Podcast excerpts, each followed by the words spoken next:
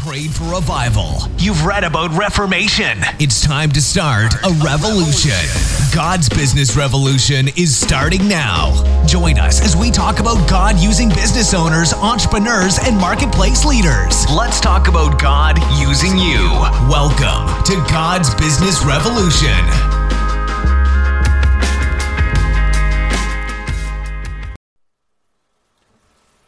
Thank you for tuning in today. This is Tim. The following message that you're getting ready to hear was recorded during a Sunday morning service in Carmel, Indiana. The location was The Well in Carmel. For more information on that church, you can find them online at the well in carmel dot org. Enjoy this message. It's going to give you permission to prosper, and it's going to anoint you for business. Blessings. Wow. Wow, wow, wow. Um, So, I'm always hesitant to talk about myself, but if you don't know who I am, I should probably make a couple short introductions, and why in the world am I leaving this beautiful, wonderful state of Indiana to go to uh, the bowels of Southern California? Um, so, a little bit about me, a tiny bit about me. I happen to be an ordained marketplace minister. I'm ordained through Morningstar Ministries. I also went back a few years ago and I got my M B A. I've been in business doing something. I've owned my own business, even if it was a small one, since since nineteen ninety, ninety-one.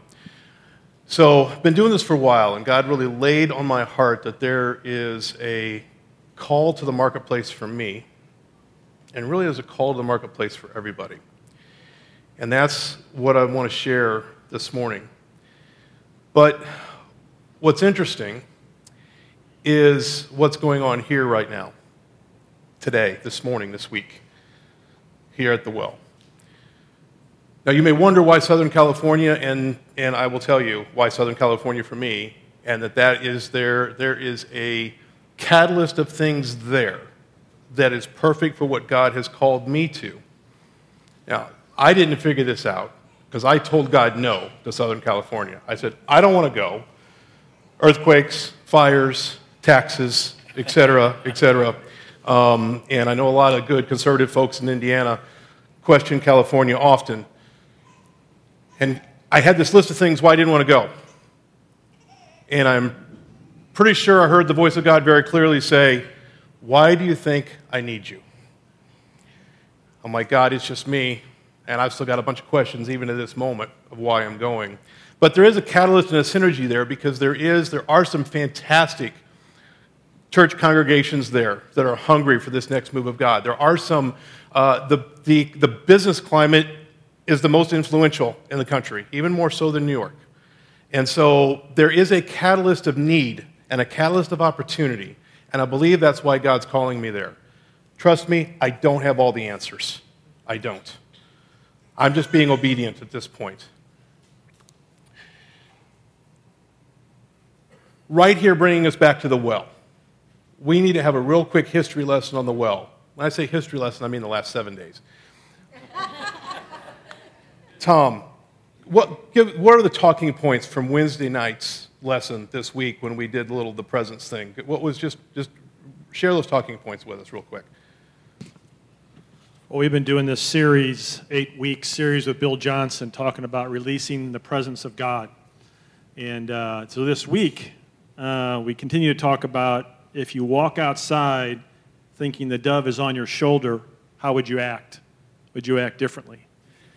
And what kind of shadow do you provide for others when they see you? Do they know your presence, that your God is, overcovering, is overshadowing you, so that's your shadow out there?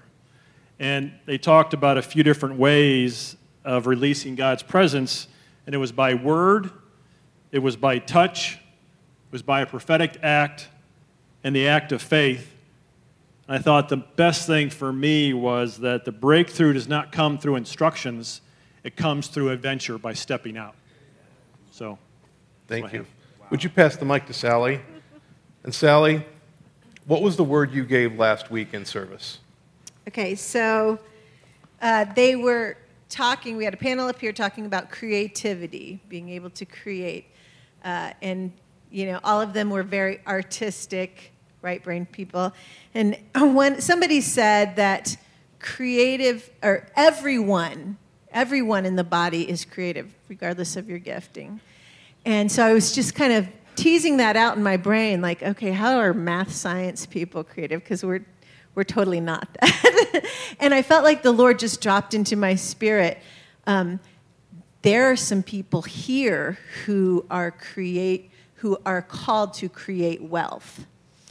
And uh, and so I got up and shared that there's not only, yeah, there's there's people who see what is not, which is the essence of being creative, seeing what is not and bringing it into reality, you know. So that's not only art and music, but it's also creating businesses, you know, having a vision for business and creating something where there was nothing. Um, so, yeah, those are my points. Thank you. Marvin, what did you say this morning during the first service? Okay, so uh, in an encounter with the Lord, I heard a uh, doorbell, and I just cooperated. My sanctified imagination, I opened the door, and the Father was standing there, and he had just his arms were loaded with packages, with gifts, all beautiful. And uh, he said, "Surprise!" And he began to distribute gifts this morning. I just sensed what a lavish gift giver, what a lavish father uh, he was. And then um, I just uh, had a memory of Oprah's great giveaway where she says, you get a car, and you get a car, and you get a car, and you get a car. And I saw the Lord tossing keys in the congregation. I know vehicles are ministries, so I knew ministries were being launched today, but I also felt like real deal physical vehicles were going to be launched. And then Patrick told me he got a new car yesterday, which is amazing.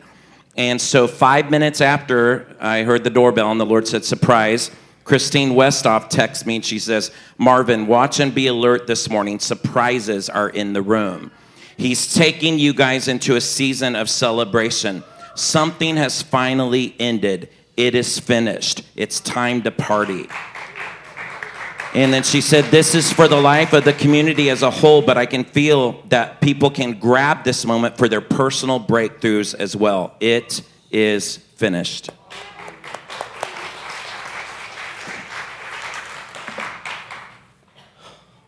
So, Tim, you're going to get up here and talk about business, and it's going to be all boring and numbers and business stuff, and you're going to ruin this presence of God we're experiencing right now. Oh, ye of little faith.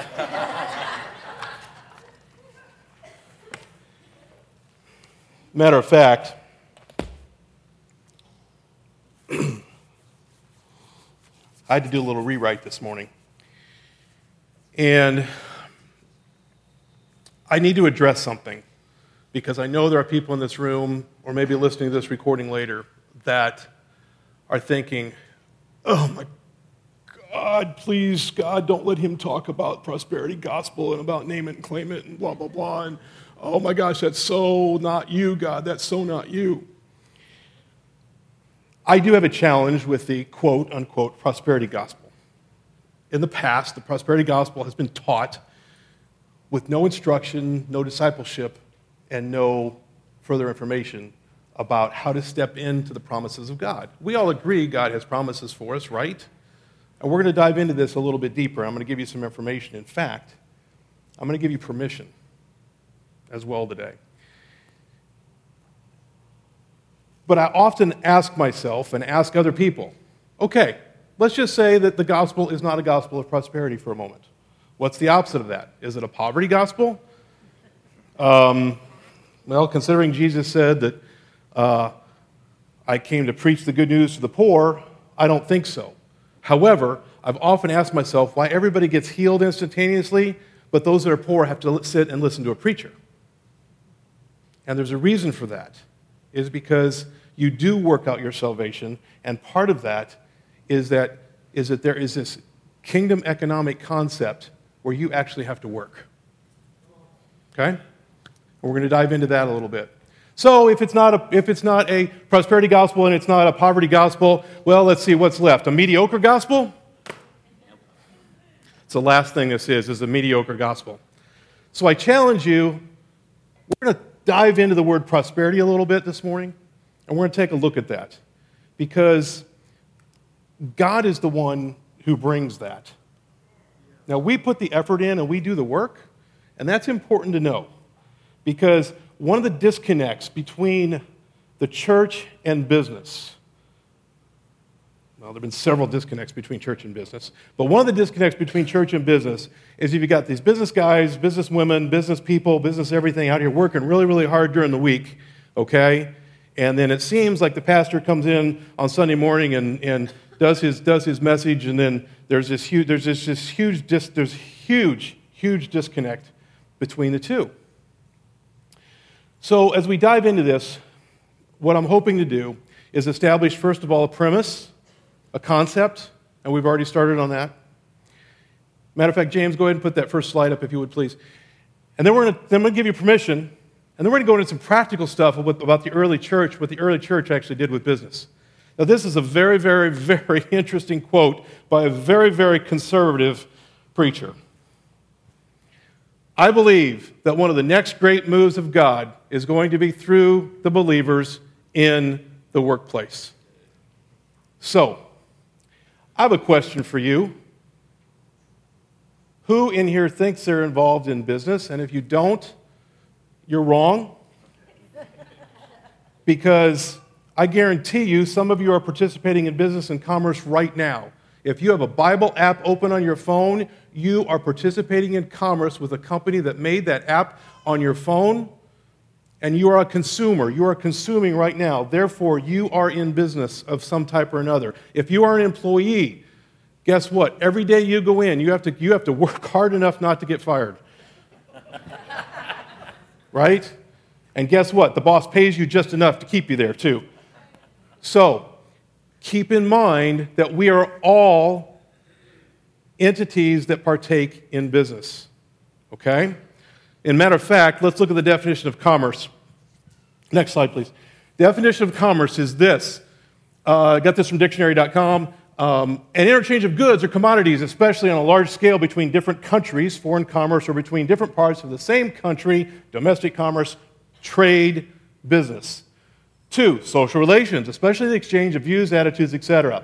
This third one was very interesting to me under the definition of commerce. Intellectual or spiritual interchange, communion.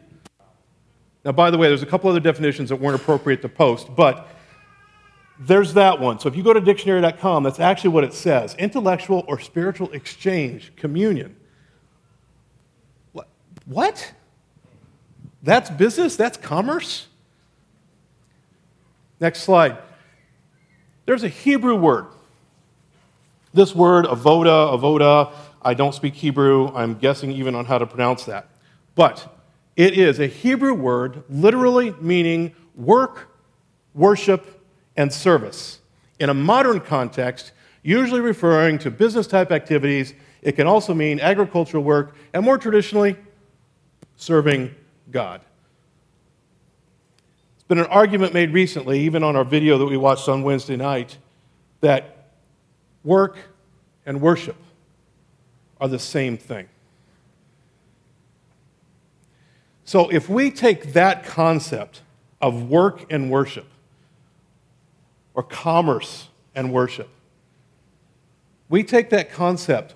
What does that do to our everyday lives? What does that do every time we are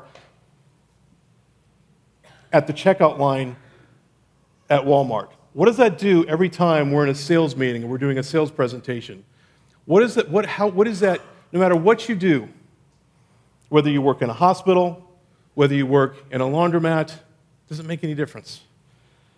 You are participating in commerce. You have an opportunity to worship, and you have an opportunity to escort the presence of God into that moment. Is that not, is that not what we've been designed to do? Because we're talking about ushering the presence of God on Wednesday nights, and we're talking about, about God showing up. Well, if the Holy Spirit rests on our shoulder, if the if the if God is actually inside, inside of us, okay, then we are carrying God everywhere we go. Every time you send an email, when you're on the job, and I don't I I don't do this, okay? I'm not I, I'm far from perfect on this, but every time we send an email, should the Spirit of God be released through that email that we send? In a perfect environment, yes. And I believe that that should be our goal, is excellence.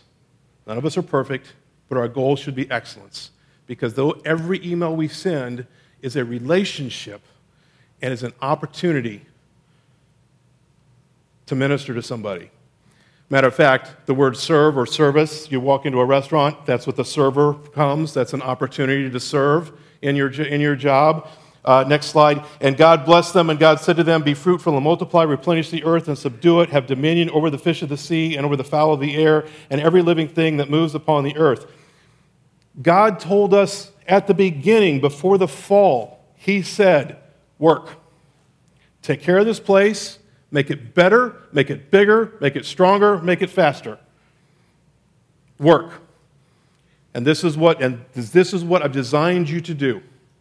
And it's kind of interesting because that all of a sudden gives us a whole new picture of the garden before, because their work, this dominion and this multiplying, was their worship.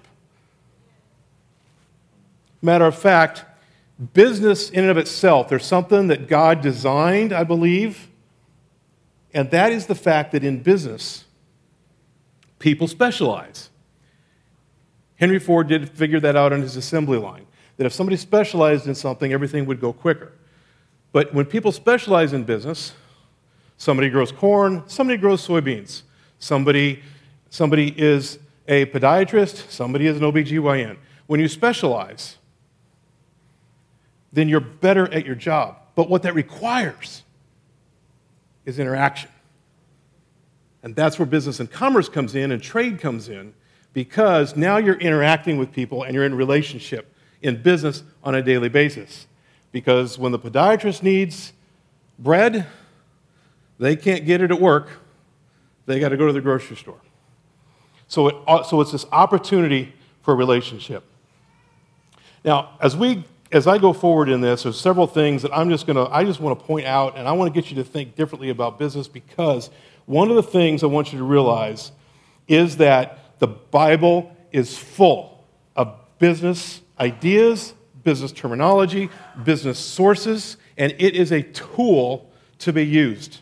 In fact, I have a friend of mine who just released a whole brand new program on this. He originally was going to call it Supernatural Selling, and he calls it The Seven Secrets instead. But what he does is he breaks down, he breaks down the, he breaks down the tabernacle, the inner courts, the outer courts, of the, the, the outer courts, inner courts, and the Holy of Holies, and breaks that down into a, into a sales and business process.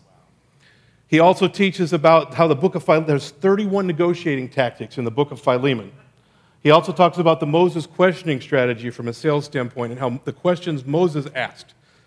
So the Bible is full. Matter of fact, and sometimes I'm just going to resort to, to reading because I just don't have this memorized and I want to. I, I don't want to miss anything. See, Jesus may have mentioned business a few times.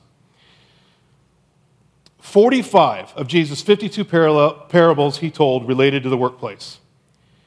He discipled in the marketplace. Of his public appearances, one hundred twenty-two of one hundred thirty-two were in the workplace. He recruited businessmen. He was in business as a carpenter for more than half of his life. In the Bible, more than seventy-five percent of the characters were, were business people. The divine encounters in the book of Acts, thirty-nine out of forty were in the marketplace. Work in several different forms, as mentioned in the Bible. It's mentioned in the Bible more than eight hundred times. This is more than all the words used to express worship, music, praise, and singing combined. Matter of fact, it is finished. Next slide, please. Jesus said, "Tetelestai." That's the best Greek I got, meaning it is finished. What that is, is this. That was one of the most common business terms of the day. And it literally means, give me your bill of sale, put a stamp on it, paid in full, you're free to walk out the door with your merchandise. Think about that. Jesus is on the cross, and he says, your bill has been paid in full.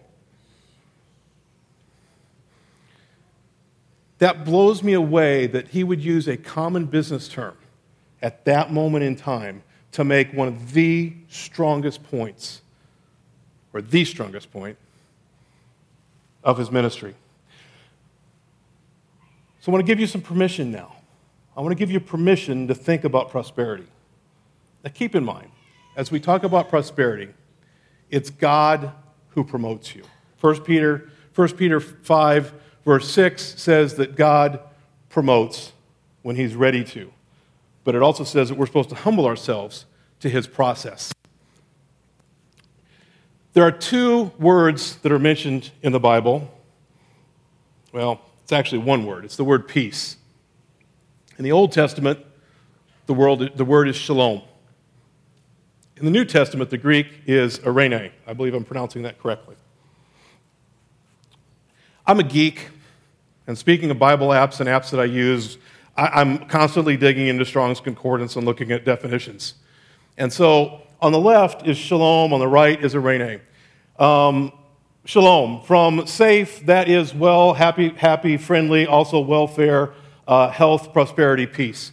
Eirene, probably from the primary verb, the second blah, blah, blah, literally or figuratively, by implication, prosperity, one, peace, quietness, at rest. These are basically the same word. Matter of fact,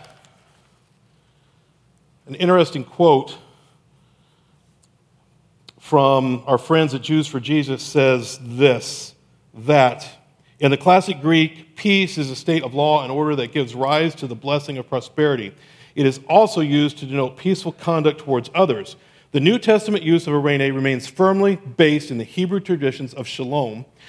It is, it can describe both the content and the goal of all Christian preaching, since the message is called the gospel of peace. The word is found ninety-one times in the New Testament, twenty-four of which are in the gospel. One of the best definitions I've heard for the word shalom is nothing missing, nothing broken, complete wholeness. What's that mean? That is restoration. Because I think to myself, why did Jesus come to begin with? He came to reestablish what we had in the garden before the fall. When we were in the garden, we had everything that we needed. There was nothing missing. There was fullness. There was nothing broken. Again, from our friends at Jews for Jesus, uh, the root denotes completion or wholeness. The general meaning of the root word is entering into a state of wholeness and unity, a restored relationship. It also conveys a wide range of nuances: fulfillment, completion, maturity, soundness, wholeness, harmony, tranquility, security, well-being, welfare, friendship, agreement, success, and prosperity. The word shalom occurs more than two hundred fifty times in the Old Testament in two hundred thirteen separate verses. It describes the state of those who love the word of God in Psalm one nineteen, one sixty-five. It, it depicts the concept of peace expressed in the blessing of Aaron found in Numbers six twenty-four, wherein it sums up all other blessings and is closely associated with the presence of God. Peace is the result of God's presence in a person's life, and God is the source of peace. So going forward, when you think about peace in the presence of God, don't think about absence of war. That's part of it. But I want you to think about wholeness. I want you to think about nothing missing, nothing broken. I want you to think about every having everything that you need. Why?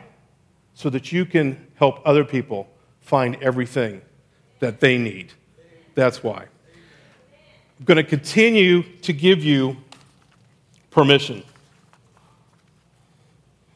And I'm going to apologize because I may wind up reading more of this than I had than I had planned. But again, I want to make sure that I that, that you that you get this uh, that you get the specific words here. Um, God has what I believe is an economic agenda, and his economic agenda, in summary today, is three things, okay? The first thing in the economic agenda, James, you can do the next slide, thank you. The first one is wealth for good. The Bible's very clear on this, and the gospel is a personal gospel, so each person is responsible for their own salvation. If that's the case, if it's a personal gospel and it's a personal experience, wealth is not a collective thing. Wealth is an individual thing. Now, I also, I know I'm using terms like wealth and prosperity. Please keep in mind, there's a huge difference between wealth and money. Money is the tool. Wealth is a mindset, a concept, and it's something that we are to pass on to generations. And it is not just having financial resources, although that could be considered some of it. Okay?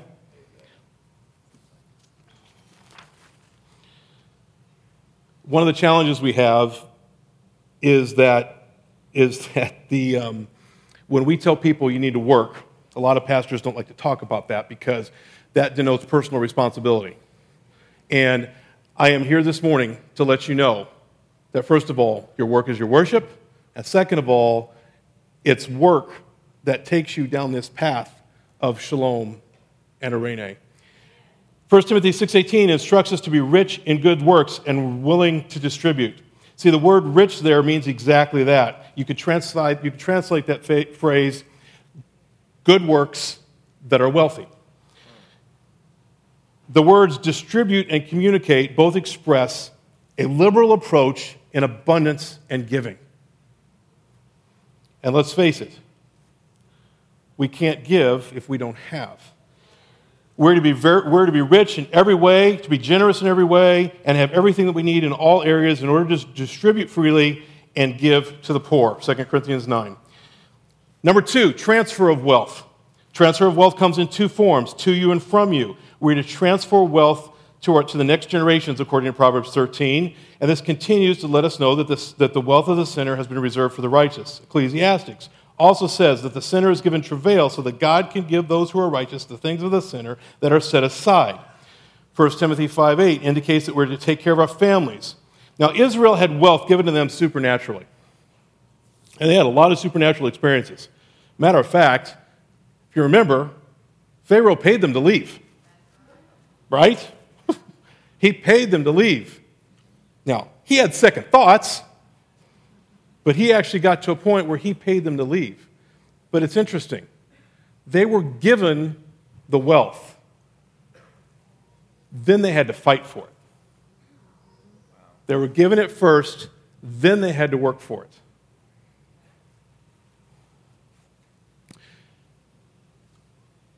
Witness to the nations. Nations should be looking to you to see how good God is. Blessed is the nation whose God is the Lord. That's Psalm thirty-three. Malachi three, you know, right after the famous tithing verse, uh, indicates that God protects from the devourer so that nations will see that we are blessed. God shares the transfer of wealth from Egypt, Seba, and Ethiopia in Isaiah forty-five so that people will say there is no other God. Now, from those of you who think we're in this huge Isaiah forty-five time of prophetic activity right now with Cyrus, et cetera, et cetera, read the rest of the chapter. The wealth is there, and it says the wealth comes up from, the, from Egypt and the places that actually held Israel captive. That's what's if, if we if we are in a if we are in an Isaiah forty-five prophetic movement, that's what's next. Wow! Come on, yes. Deuteronomy twenty-eight twelve tells us to lend to many nations, but not borrower. God's people are to be the source, the supply, and the producer, not the consumer, and most definitely not the freeloader. The great commissioning of believers given in Matthew twenty-eight to teach all nations. Yeah, there it is right there on the wall. We're supposed to disciple all nations. Now, how do you disciple nations? You disciple nations by discipling the areas of influence. You disciple nations by, some people refer to them as the seven mountains, the seven gates, uh, and, and we could dive into that, but we don't have near enough time. But you disciple nations by discipling the things that make the nation run. Quite frankly, a lot of other religions and a lot of other denominations and other false denominations are really, really good at discipling, and we're not, especially when it comes to those areas of influence.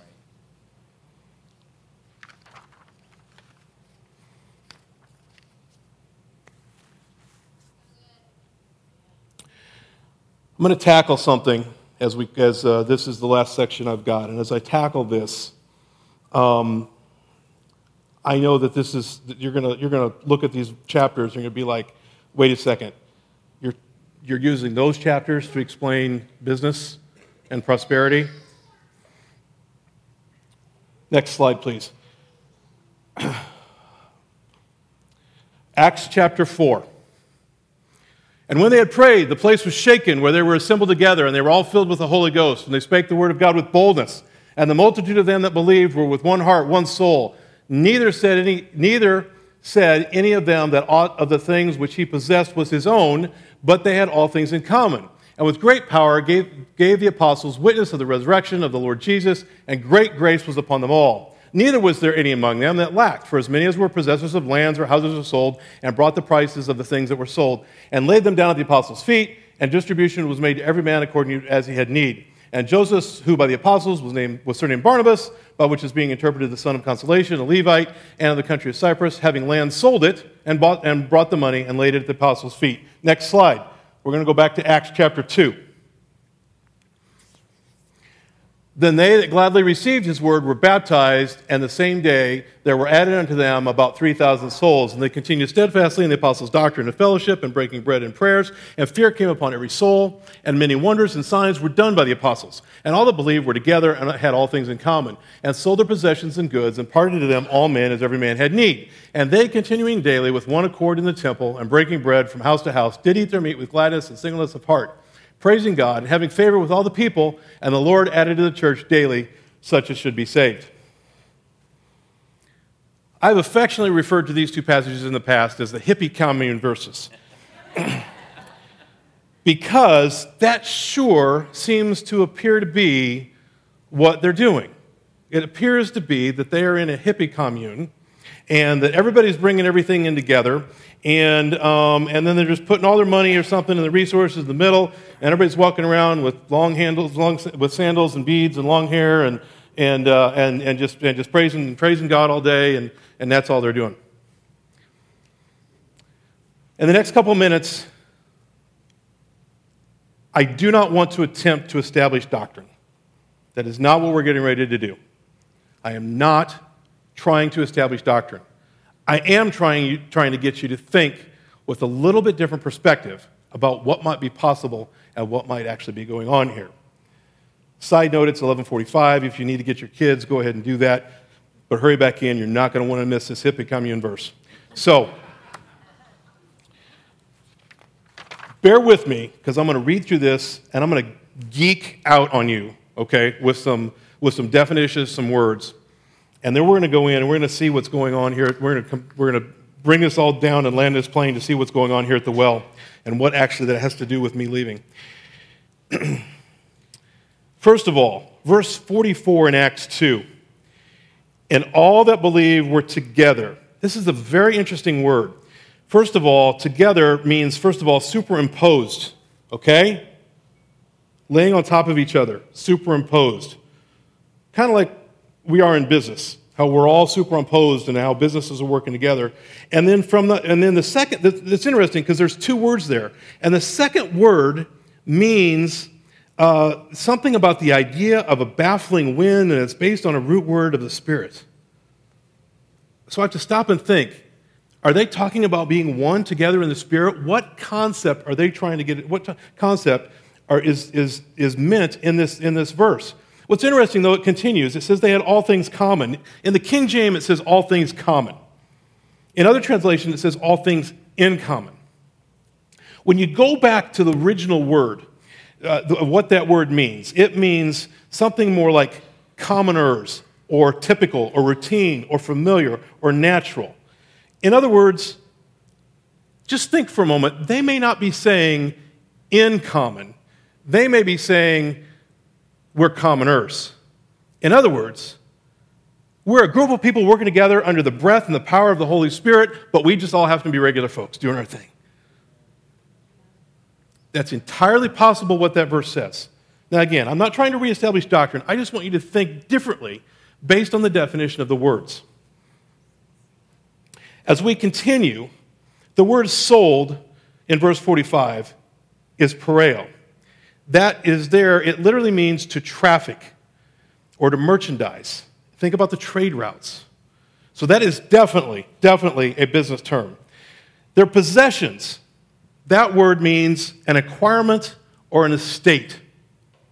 estate. Wait a second. Estate refers to a lot and not a little.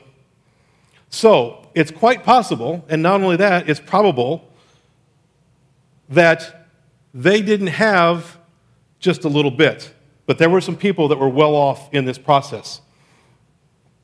Goods,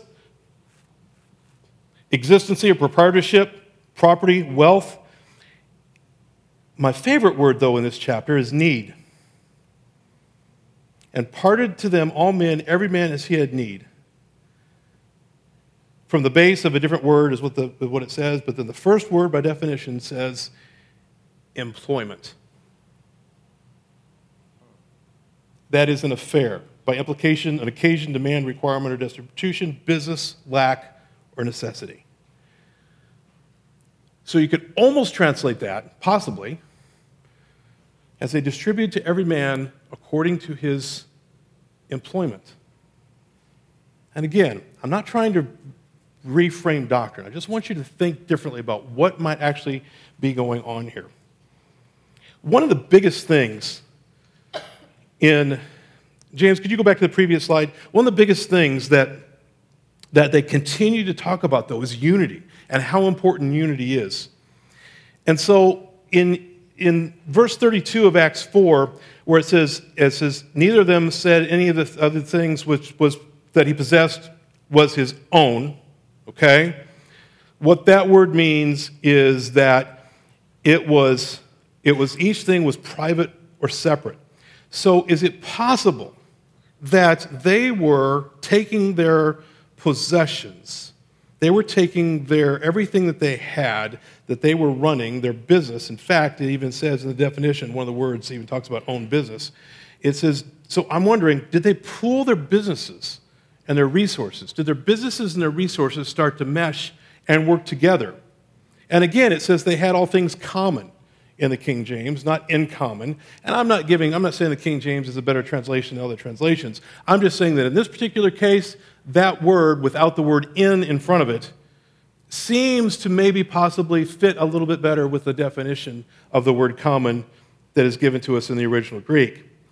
The word neither here seems to be, it seems to kind of separate the verses too, and here it, it's possible that this means but, where the neither in the previous verse means something different. So basically saying, yeah, they're doing this, but there were as many as, as there were as many as, meaning when it says as many as means those who had. In other words, not everyone had stuff, but as many who did have were possessors of lands, and that's specifically, that word is a plot of ground. Okay? So in other words, somebody had some extra land they sold. And houses is exactly is exactly what it means. And again, the word need comes down to comes down to employment. And then having land in verse thirty-seven, meaning that it seems like this guy had an extra field. Here's my challenge in this concept. Is it maybe it wasn't quite as much of a, as a, of a hippie commune as we think as it was, that we think it might have been. Maybe what this was was believers who came together and, and, and had business experience and had experience in the marketplace and realized that there were some people among them that were less fortunate. Because nowhere does it say at any point in time that this stopped. So we've kind of got to think that whatever system of wealth that they had created, whatever businesses that they owned, that they continued to run those businesses. Nobody said they stopped. Nobody, never does it say they stopped working.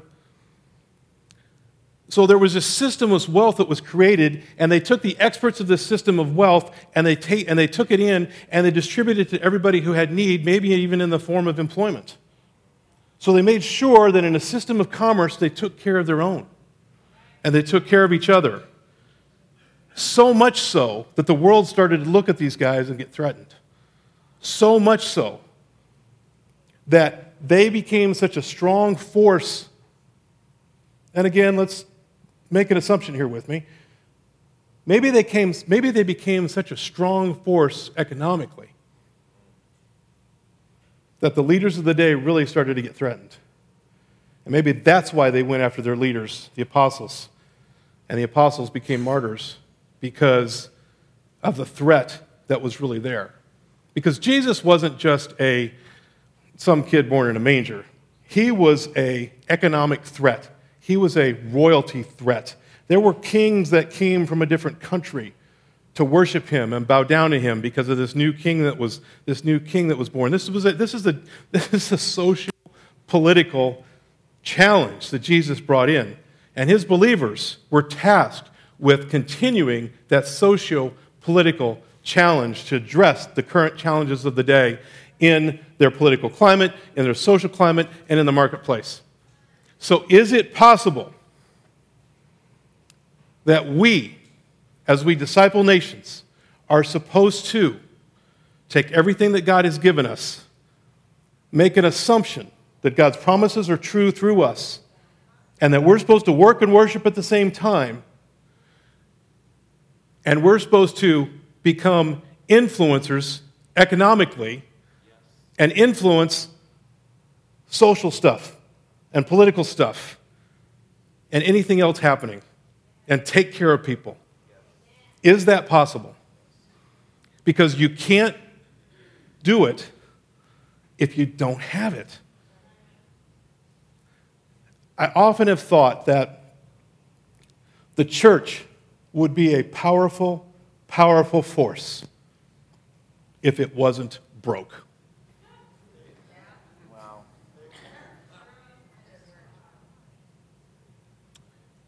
And again, money is a tool. Money itself is not good or bad. Money's colorblind. Money is what you do with it. Here's where this applies specifically to the well. And I was asking God, why am I preaching this today? Why is it this weekend? Why is it? And I just, I wasn't getting an answer and didn't get an answer until this morning.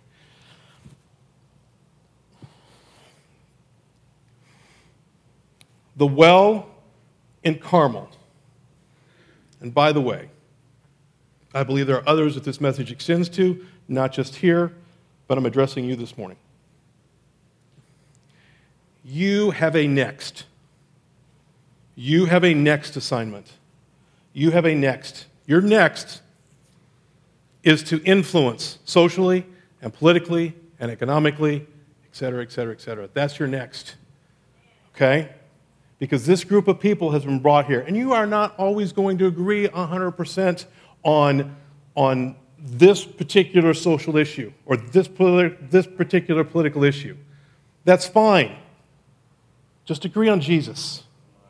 And agree that you need resources to make sure Jesus gets preached. And to make sure that Jesus gets, Jesus gets, get, his message gets out. So these words that have been given over the past week and this morning is that it's time. There is a specific time today.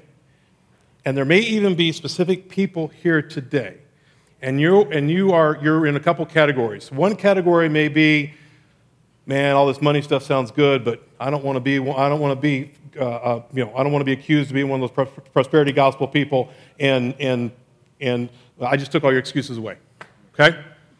So you have no more excuses. God's called you. God's called you to steward. And that's one of the biggest things you need to remember when it comes to finances and business. If you have a business, if you have finances, if you have, basically, if you have a family, you're running a small business, are you not? Okay? Right? So it's important to steward your finances and your business and your family. And it's also important to steward prophetic words that have been given to you. Because if you don't steward the prophetic words that have been given to you, guess what? They do not come to pass. Why do you think the prophetic words were given to you? They were given to you so you could steward them and they could come to pass. Because most of the time they're not going to come to pass. They're just a direction. So, pull these concepts down. Pull these business concepts down. And I believe that there is, for the, for the, the best term I think, is this morning there is an anointing for business and business concepts. And those that anointing, okay, extends to all of us because you are anointed to run a business and do really well. You are anointed to remember to pray for that cashier in the Walmart checkout line as you're buying stuff. You're anointed to pray for that person you're sending an email to. You're anointed to bring social change, political change, and economic change to Carmel, to Indianapolis, to Indiana, and to our country. You have no excuses. Jesus said, I preach the good news to the poor. That means you have to listen, you have to learn, and you have to absorb and then do. So, here's my challenge. Seek out what makes you a better consumer, what makes you a better business person, what makes you manage your, your finances for your family better, what makes you manage your family better. Okay? All these things are commerce and business. Seek out things, including the Word of God. I already told you, exposed this morning, there's a ton of stuff in the Word of God about business we don't talk about.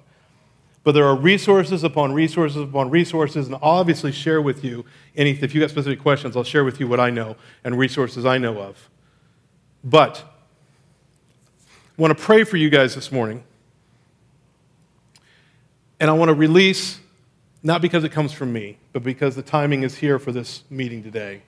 I want to release an anointing for business. And keep in mind, business is not just owning a business. Business is everything we've talked about today. But I want to release this anointing to you guys, but the only way that anointing is going to be released and done and, and, and take hold is if you steward it. And you steward and you steward it well. Because it's time. It's time for the well to turn the corner, and it's time for the well to become an influencer where it has not been an influencer before, both locally and statewide and nationwide. And part of that is because you've given freely to your people and you're releasing your people someplace else. So God's saying, I'm going to empower you to remain. Because you're, you're willing to, you're willing to, you've been willing the last several years to let people go. And quite frankly, in the past, uh, this whole, um, um, somebody gave a word about this church years ago, so I've been told, something about a revolving door or something about people coming and going. And lo and behold, that's what we're supposed to be doing here. And so we've been obedient to that, and since we've been obedient to that here in this congregation, God's going to honor that. Amen. So, you can be anointed for business, but that means you've got to work. The good news, your work is also your worship. And if you're worshiping, and if you're worshiping, constantly in your work, the worship brings the presence. You want to change the world? Get anointed for business. Okay? So, uh, we'll close in, we'll close in prayer. Um, is there anything after I get done that we need to, we need to tackle? Okay. Um, so, uh, we'll close in prayer, um, and... Um, Marvin, why don't you, can you come and help help lead us right now? Because I, I, I'm I'm actually actually stumbling through, because I want to make sure that this anointing gets passed, and and I can pray, but I want you to take the lead right now. Yes, Jesus. Amen. So let's just all stand up together. I feel like none of us are exempt. I love those definitions, because none of us are exempt from commerce and business. And man, I'm stewarding with six adopted kids. We're stewarding a huge business. Yeah. It's, I love that. It's yeah. Own small business here. So, yeah, the anointing, I just feel the anointing here so strongly. So if this is something you want to receive, I just, again, the Lord was passing out presents. I just feel like open your arms like it's Christmas morning. Just receive. Lord, I just thank you for a fresh anointing in this place. Lord, you told me uh, almost two months ago now that the the well, this specific local family was going to steward over a million dollars and um, to touch this neighborhood and the nations. Lord, so I just, that happens. Lord, it's not just a magic button. It has to do with everything that Tim so beautifully laid out this morning. So we steward that word We just pray for anointing, for resourcing the kingdom. Lord, how much gospel influence could this family have? Lord, I think of Caleb getting ready to launch uh, off today, Lord, in the halls here for these two weeks, Lord, before they go back to California. Lord, I think of uh, Ralph, our brother Ralph, who's in from Haiti for a short time and getting ready to go back, Lord. How much gospel influence could we have if we stewarded this arena of commerce? Lord, how much could we have in education, entertainment, Uh, the marketplace, Lord, uh, the political mountain, the church mountain, family. Lord, these seven arenas of influence, I just pray more. Let it come from heaven. Let it fall right now on every person in this room.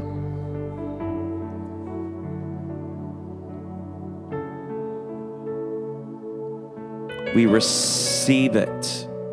Lord, I pray for every person in this room who's been serving in the marketplace and they felt misunderstood, they felt marginalized, they felt like uh, they're second class, they've seen like there's been a lie of a distinction between clergy and secular. We break that mindset, that lie between secular and sacred. We just say it's all holy unto the Lord. Holy unto the Lord. That's, Tim, that's what I'm walking away from. We're saying it's all worship, that's all holy unto the Lord. Every dream you're stewarding, holy unto the Lord. Just mark you as holy, separated unto the Lord to bring his dreams to pass in the earth. In the mighty name of Jesus.